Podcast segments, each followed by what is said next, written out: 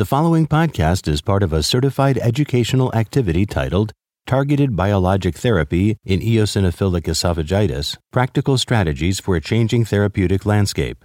Access the entire activity and complete the post test at peerview.com forward slash RGF 860. Downloadable slides and practice aids are also available. Welcome, everyone. I'm Jonathan Spergel. I'm here with my colleague Luc Biedermann, and we're here to present some new evidence and work on EOE. Our goals of today are really twofold. First is to discuss the recent treatment guidelines and clinical research data relating to the management of eosinophilic esophagitis, or EOE. And the second is to apply the latest clinical evidence on targeted therapies into the therapeutic regimens of patients with EOE. So, really, we're going to start with hot off the presses the latest evidence on targeted biological therapies. So, question first is why do we use the biologics for EOE? And there's several different reasons why we can. First, we can use for patients who are really sort of failing everything, sort of corticosteroid refractory patients or patients who can't tolerate corticosteroids. The other big reason why you can use biologics for EOE is that you're really now targeting that individual pathway, so really being very specific as EOE is an allergic disease. And related to that, since it's an allergic disease and you're targeting an allergic pathway, you might be able to f- target multiple forms of atopy. So using a systematic treatment, you can target not only their EOE, but other atopic diseases, such as asthma, atopic dermatitis. And then there's a benefit of weekly versus daily therapy. I mean, it's most of the biologics are injections versus daily therapies are also the plus and minus of each, but this is another potential benefit that some patients and families like. So the first biologic we'll talk about is dupilumab.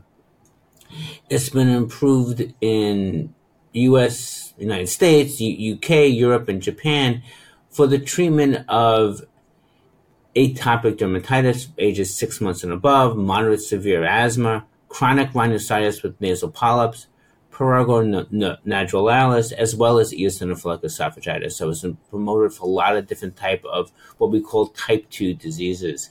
And the little pictogram looks at the signaling pathway for IL-4 and IL-13 as these as these molecules exist, but they bind to a receptor and lead to the signaling and activation of JAKs and STATs, leading to activation and release of various cytokines.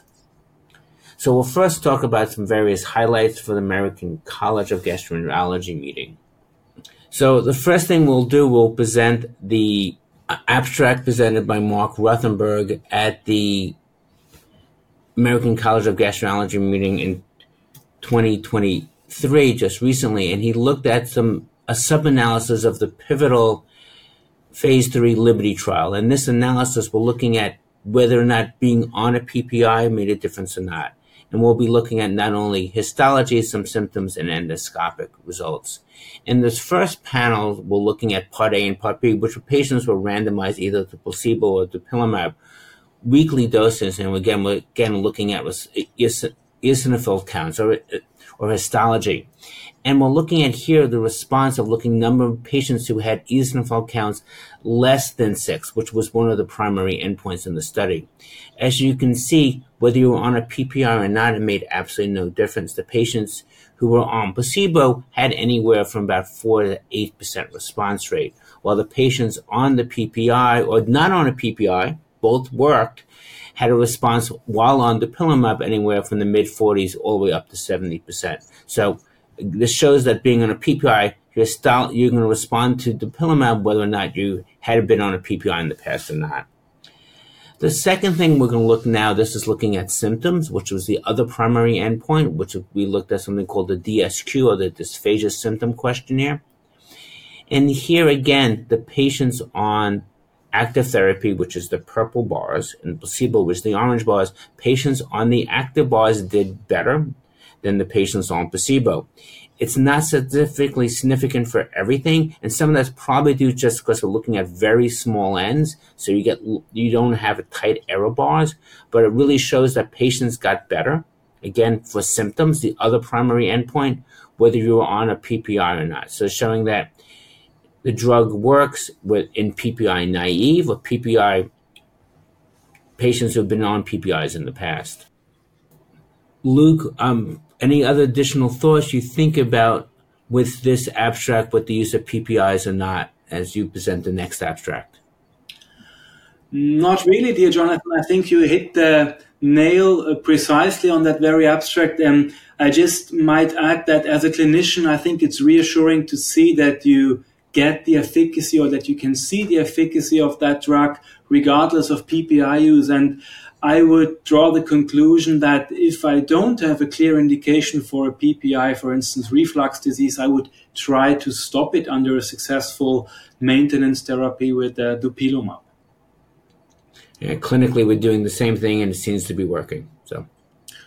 Okay, so now after you mentioned the uh, symptoms in the Liberty program, with or without PPI. This is another very interesting abstract looking at the evolution of symptoms uh, at the looking at the DSQ, so the validated uh, severity of trouble swallowing with a 14 days uh, recall period. And I think, uh, Jonathan, you would agree with me. It's extremely crucial nowadays to look at symptoms in EOE if we think about other studies and compounds, be it IL 5 or IL 13, where we have been seeing a dramatic improvement of histology, but there is doubts whether this also translates into um, an improvement of symptoms. And this is now looking again at the Liberty program you just introduced already. So this is a way of looking how do symptoms evolve under therapy. And you see at the top curve, this is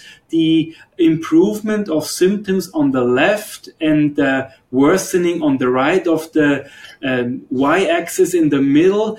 And for the top, this is the Dupilumab, and placebo at the bottom. And what is elegantly shown here is that a fair amount of patients, virtually all, will have some form of improvement of the DSQ under the Verum therapy, and only a very tiny fraction with no improvement or worsening. At the same time, if you look at the placebo group, the, there is a, um, a not so clear picture. You have some placebo response of symptoms, but it's less um, pronounced than with the Verum, but you also see a disease worsening. So this study elegantly shows us this is the phase A of the trial for weekly dosing that you have a significant benefit also in terms of the symptoms. Now, you already mentioned that there is a phase B of that study where there was also um, dosing every other week. And what we know from the program is you saw an improvement in terms of the primary endpoint histological response and remission, but the effect on symptoms was less pronounced and didn't uh, achieve clinical significance. And with that uh, way of showing the results of symptoms, you can also see that the difference in to placebo is less pronounced here with the dosing every other week. So this is an interesting way of illustrating the benefit in terms of symptoms of the weekly dosing. This is about um, how would therapy work in treatment naive patients with EOE versus those that already had been exposed to drugs. And I think this is a critical question in clinical practice because if you look, for instance, at other inflammatory diseases of the GI tract, and IBD may be a good example here, what we have been consistently learning in recent years and decades is whenever there is a patient that had failed standard therapy, the chances of a worse responding to an emerging or a new drug are considerably worse. And the big question now would be, what is with the dupilumab? Is it that make does, is there any difference whether a patient has been previously exposed to PPI and topical steroids, and even more so if the patient had been refractory. And if you just look here um, at the rates of histological remission at the table, so that would be the third line here, the reassuring uh, numbers that you can easily easily appreciate here is that there does not seem to be a crucial difference between patients that never had been exposed or failing previous therapy and patients that had been seeing and receiving PPI and topical steroids. And amongst all the other items here in the tables, let me just highlight the prior TCS, the prior topical corticosteroid use, and specifically the topical, uh, the corticosteroid refractory patients. And I think it's really encouraging for a clinician to see that the response rate was very high with more than 90% even in that population. So the bottom line from that abstract appears to be that there is no uh, significant difference in patients that had been failing topical uh, topical corticosteroids and or PPI prior to receiving dupilumab, and this is uh, certainly important and encouraging to see. Okay, so I'm happy to present now an, another um, part or another twist of the Liberty program. We have been hearing quite a lot already on that program from you and also from myself. Now, another important question as a clinician is to look at whether body weight, BMI, might have an impact on the response to therapy. Why could that be? I mean, it's evident that if you have a very high BMI, the dose that you require for, for a biologic, for a given agent, could be different according to BMI. We have been seeing that and learning that for the last 20 years or so with infliximab.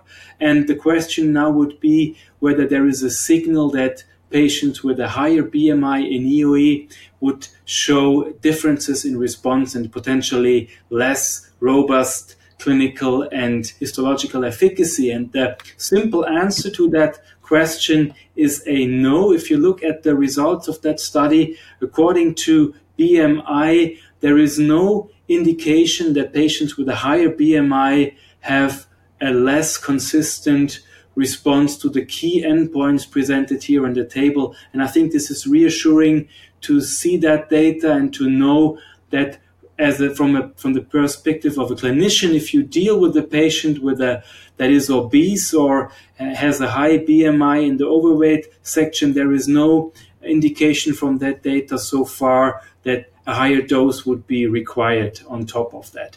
And uh, with that conclusion, I would like to hand over once more back to you, Jonathan, for a next abstract. So now we're looking at a uh, an abstract again presented at the at the European meeting, again looking at liberty, and this is looking at improvement again placebo versus dupilumab, looking at whether or not the improvement in endoscopic findings now. So this is EREFS and histology, whether or not you were on active or whether you were on prior steroid use or not. So looking at the panel, we first look at in the endoscopy whether you were on swallowed steroids in the past. As you can see, there really is no difference between the two. Whether you're on steroids in the past, your endoscopy findings was changed by just looking the visual endoscopy. And the bottom is now looking at histology, what we talked, I talked about before, both the grade analysis and the stage analysis, looking at prior use of topical steroids. Patients respond throughout. It really seems to make no difference along those lines looking at that. So patients really prior use of medication, we now we looked at PPIs, now we're looking at steroids. Patients really respond to both either at week 24 or week 52 in these patients, really telling us that um, patients get better despite regardless of prior therapy. And I'll pass it back now to Luc, who will now talk about our next our next abstract. Yeah, thank you, Jonathan, for showing again this data on the topical steroids. This is reinforcing a bit to what we already have seen from the American abstract in the naive and not naive patients. Well, the, this next abstract, um, as you hand it over to me now, is about cendakimab. So cendakimab um, may be um, a bit comparable to dupilumab in the mechanism of action. It's another biologic. It's also a monoclonal antibody targeting IL 13, but um, it's only targeting IL 13 in contrast to dupilumab with a dual uh, cytokine um, profile. And so this antibody is also uh, at the current um, stage of development. We have not been seeing the phase um, 3 data yet, but we have been seeing the phase um, uh, 2 data. And so this data presented um, looked at whether there is changes in the um, gene expression profile in EOE patients that were exposed to that drug. And um, well, this is what what you would expect. What the study found is that some of the key um, downstream signals um, of IL 13 signaling were shown to be affected. And this is, so to speak, um, a study to really look at the epithelium and at the epithelial cells and to investigate whether the pharmacodynamic effect of the drug is in place. And uh, there were indeed interesting observations in terms of that pathway. And I think this is important work also with the question that Jonathan also addressed before when he showed the data of the HSS specifically looking at fibrosis. So the big question now with these agents, including cendakimab, but also dupilumab, is as to whether these agents also have an effect on fibrosis that either is already there in the sense of potentially reverting an established fibrosis or to halt the progression of fibrosis. And this is why I think such work on the downstream effect in the epithelium is of crucial importance. And uh, I'm excited to hear or to, to observe what we will be learning in the near future with regards to our emerging treatment options such as cendakimab. All right, Jonathan. So I hand once more over back to you for presenting the last abstract. So the last abstract we'll be presenting is from the recent um, American College of Allergy and Asthma meeting. Um, and this is an abstract that I'm happy to present because it is my abstract. Um, and this is work done by one of our fellows. And we designed a clinical trial to look at what we thought was a key question. Because in these trials, patients who were on diet couldn't add back foods. Could we add back foods? And what we did in this trial was we had patients who knew had a food trigger. So there was, we did milk, eggs, soy, and wheat, the four most common triggers of food. And they had to have a trigger by the standards things. They had to have symptoms and you add the food back that cause changes in biopsies and they had to have it done. In this trial, they were patients were put on dupilumab and then if the biopsies were normal, they added the foods back. If the biopsies were not were normal to less than six, they added the food back. If they were six to fifteen, they sort of stayed where they are. If they were greater than fifteen on that initial biopsy, they were thrown out. Um, as they moved along with the food. So if you were less than six, you get to add more more foods. If you were less six to fifteen, you stayed the same, and you were greater than fifteen, you sort of cut things back in half. As you can see, these were our initial 20 patients. Like most things in EOE, it is a predominantly male disease. Um, and the trigger foods were the common foods milk, egg, soy, and wheat. And as you can see in the study guideline, we can see we did we did biopsies every three months. So you would do treatment at three months or earlier than we did in the clinical trials. And then we did six, we did a food, added back in. As you can see, Six, less than six, we went on. Let six to fifteen, we stayed the same. Greater than fifteen, we reduced. And we start we started with one serving size, and each thing we went up up to two serving size or ad lib, or you can add a whole new food depending on what you wanted. And this slide is the key endpoints basically at the first endpoint, basically we had a 94% response rate. Basically everyone responded, similar to what we saw with the naive patients, so much better than the clinical trials.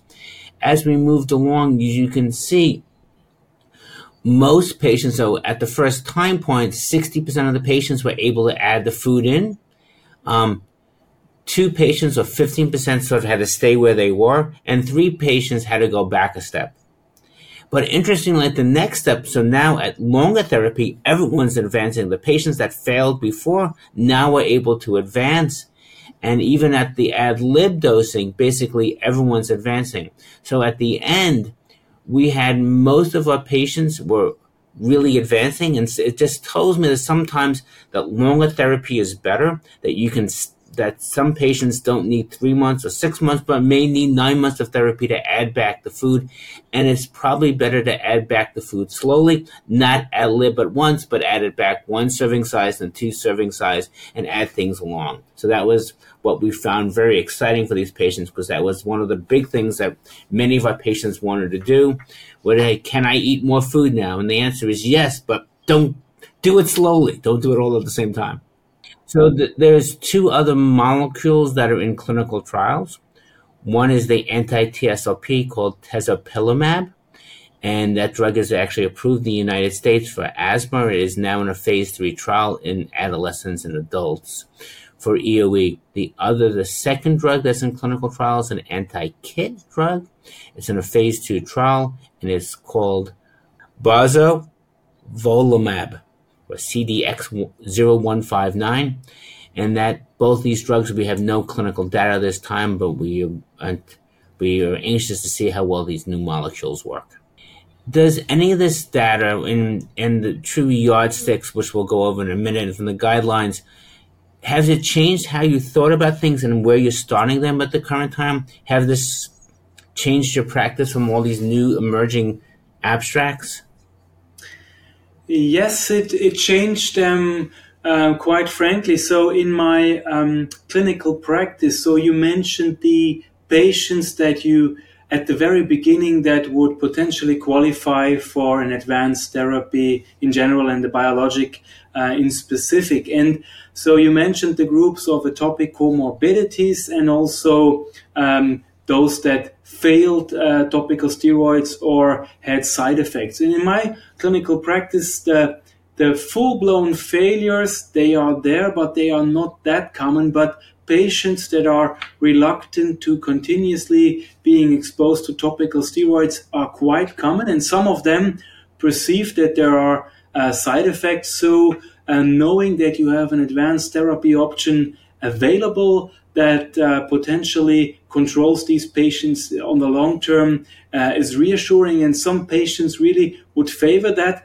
And um, what you mentioned in terms of these atopic comorbidity, I personally feel that now that we know that um, an agent as dupilumab is also effective in, in asthma, atopic dermatitis, or even uh, the chronic rhinosinusitis with or without polyps, we as uh, gastroenterologists are more um, more detailed in looking at these comorbidities, which previously we may not have been uh, paying the attention that they require. So, in other words, I think an agent that has a, a more broad um, efficacy profile may be even helpful also to um, foster the communication between the different um, uh, specialities in medical uh, practice. And I think this really somehow has changed uh, the way we, we do medicine. And and maybe uh, be, before we move on with the, the, discussion on dupilumab, so the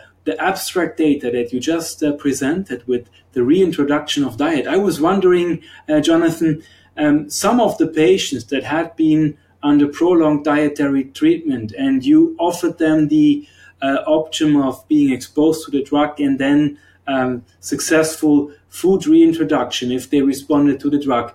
Um, it may not have been too difficult to recruit the patients, I guess. Right? No, this this wasn't. This actually was an easy study to recruit from. Yeah. It, the idea from the study actually came from our patients. It was one of these. We were asking our patients, "What do you want to learn?" It's like it was like, "Can we add food back?" This is really what we. It was one of these like, okay, let's find out. Let's actually let's do it in a really rigorous way to find out. And doing it slowly, doing it sort of if I worried if I did it ad lib, and I think if we did it that way, people would have failed. But doing it this way, it really made a difference. Going slowly made a difference. It was definitely a patient driven thing. And I agree. Um, the all this other abstract that it depends whether you're steroid responsive or not steroid seen steroids before or PPIs before or not, that it really works and everyone is really encouraging because that's really I think what we see, we often see the secondary and tertiary referrals for these patients. It was very exciting. And as an allergist, I've been using dupilumab for about seven, eight years now for atopic derm. And it's really exciting to see that, hey, I have one drug that can treat many of my patients. So it's a really exciting thing to see. This is a slide. This is one of many, a couple different algorithms out there for treatment. And and I think it really is a really useful algorithm for when we think about treatment. This is from both the sort of bits and pieces from both the European and the American allergy societies um, and GI societies. Um, I mean, a lot of it's the same. I mean, the diagnosis is no different, right? We still got to make sure they have the disease. We're not missing anything else. And then it really comes to a shared decision making, which I think it's really important to uh, involve our patients with is what's the right thing. Typically, we typically do PPIs first because PPIs, hey, if you, my mind is if you're getting better with an over-the-counter medicine in the United States, you're pretty good. You have mild disease. And after that, it really depends on the patient, what they want to do, whether they, some patients want to take the allergen out. Some patients want to do a shot and some patients shots scare them and they want to use steroids. And I really think it's you have to really go over that and do what we call shared decision making. I mean, that's the way I've developed my way I treat patients, and I really like this sort of um, algorithm that's been laid out. Yeah, what, you guys, what you guys do? I can only fully agree with you, Jonathan. I think this uh, shared decision making it may be sometimes used as a bit of a buzzword, but I think both of us agree that it's really crucial and important. So we always tend to um, provide the patients all the options that are out there, including diet, um, PPI, topical steroids, and now also dupilumab. And I think it's important to present those options to the patients and to also discuss the pros and the cons. And this shared decision making um, also makes it much easier than to follow the therapy. I think it increases the adherence and the motivation of the patient to follow the therapy, and it potentially may even increase the response, right?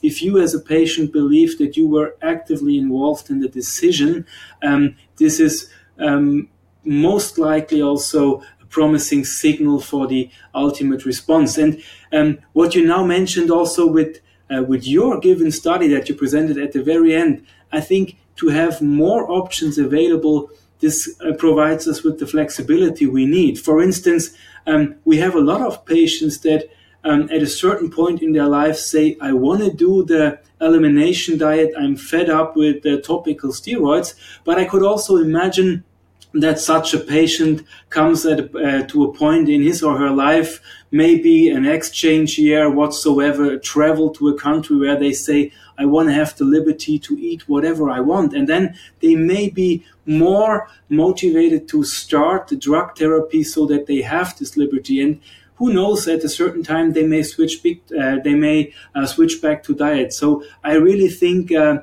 work as yours is important to to uh, show the mobility between the different therapies. And uh, um, i also fully agree with you that the decision making together is is absolutely key. Yeah thank you. I mean I, I see this a lot in my young adults when they go off on their own, they want to they want to do one thing and then they change their mind. They go back to do something else. And I so that that group is really a great group for that. And I I do think it's important that we discuss all the options with with our with our patients. I am. Yes, even more so, Jonathan, if I may, it's important because if we look at the guidelines today, at least the guidelines in, in my GI world. Like you as allergists uh, you, and immunologists, you are much more advanced in terms of positioning these agents. But we as gastroenterologists, if you look at the major EOE guideline uh, that are available, so the European one is uh, 217 Dupilumab isn't even mentioned, evidently, because it was not present at the time. But also the German and the British guidelines, very recently published 22 and 23, they only mentioned it. Dupilumab may be considered. And so it means that we as clinicians have to um, find the correct uh, place of dupilumab and position the drug, when to use it, when not to use it, what to use first, or use dupilumab even first line. And um, one way of doing that in the lack of, of a clear guideline and evidence on the positioning is certainly to discuss it with the patient. And as always in medicine, we have to uh, get our experience as clinicians and to know the drug better, right? Yeah, which brings up the which our next slide, which is when we would actually consider when when to do first line. This is the exact point. and I yep. think there's some ones that are pretty easy to think about it. As I mean, as first line is the one we were talking about for the person who has, hey, I'm going to give you one drug. And this is when we first used it. We were using initially for patients who had asthma, and they had EOE at the same time, but we needed it more for their asthma. But is that um, shared decision making that's went al- along the line, and then is the step up, or potentially even as first line for some of these patients, the patients who have really severe disease.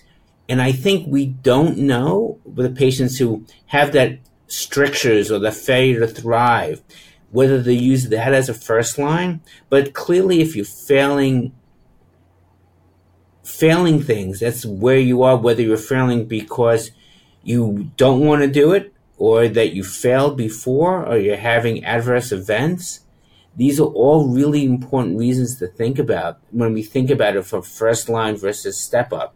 And some of this can go back and forth. There's a definite crossing over whether some are first line, whether second line. I really think as we move along, especially for some of our severe patients, whether or not to step things up, because I think now in the GI world for the IBD, these often jump to biologics first for some of your severe patients.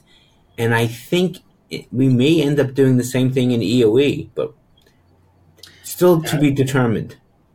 This is definitely a, a, key question that you raised, Jonathan. And uh, if you think back uh, in bi- uh, to biologics in IBD at the very beginning, when they uh, came up more than 20 years, 25 years now from, from here, when did we start to use them in the very severe last resort patients, right? We had a, we were uh, severely reluctant to start them. And then we realized they do work in the severe cases, but we also realized they may be working even better if you start them more earlier in the course of disease. And now the same may happen if uh, a drug like dupilumab emerges in the field of IBD. The difference here may be the standard therapy is not that established um, as it has been in IBD. And um, I really also think the more we start to use the agent, um, it may be perfectly realistic to think that we will be using it more early. And uh,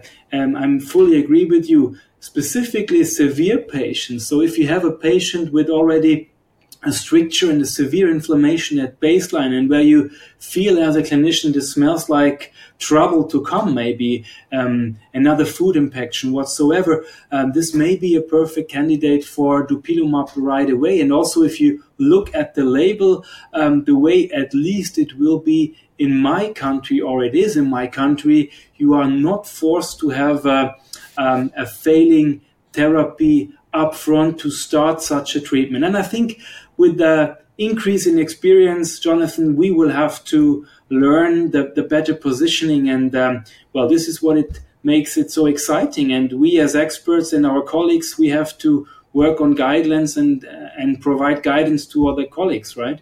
Yes, I think you're totally right. I just, I agree with you 100%. It's going to be really interesting to see how things change over the next several years as we learn more and more. I mean, we know from we've been using it for other things for a while, so we know sort of some of the safety profile, which has been really reassuring. And we'll see with these additional other biologics that will be coming out besides dupilumab, where the, where they fit in the pathway, whether they're equivalent, superior, inferior. Don't know until we get more data, but it'll be really interesting to see in the next several years, as I think the therapies are really going to change pretty dramatically. Absolutely. So it's going to be exciting times in the next years, not only in EOE, but in, in immune mediated Th2 diseases in general. Thank you so much again, Jonathan. It was really a pleasure. I also like to thank uh, PeerView for having us, and uh, thank you so much. This activity is certified by PVI, PeerView Institute for Medical Education. Remember to download the slides and practice aids. Thank you for listening. Download materials and complete the post test for instant credit at peerview.com forward slash RGF 860. This activity is supported by an educational grant from Sanofi and Regeneron Pharmaceuticals.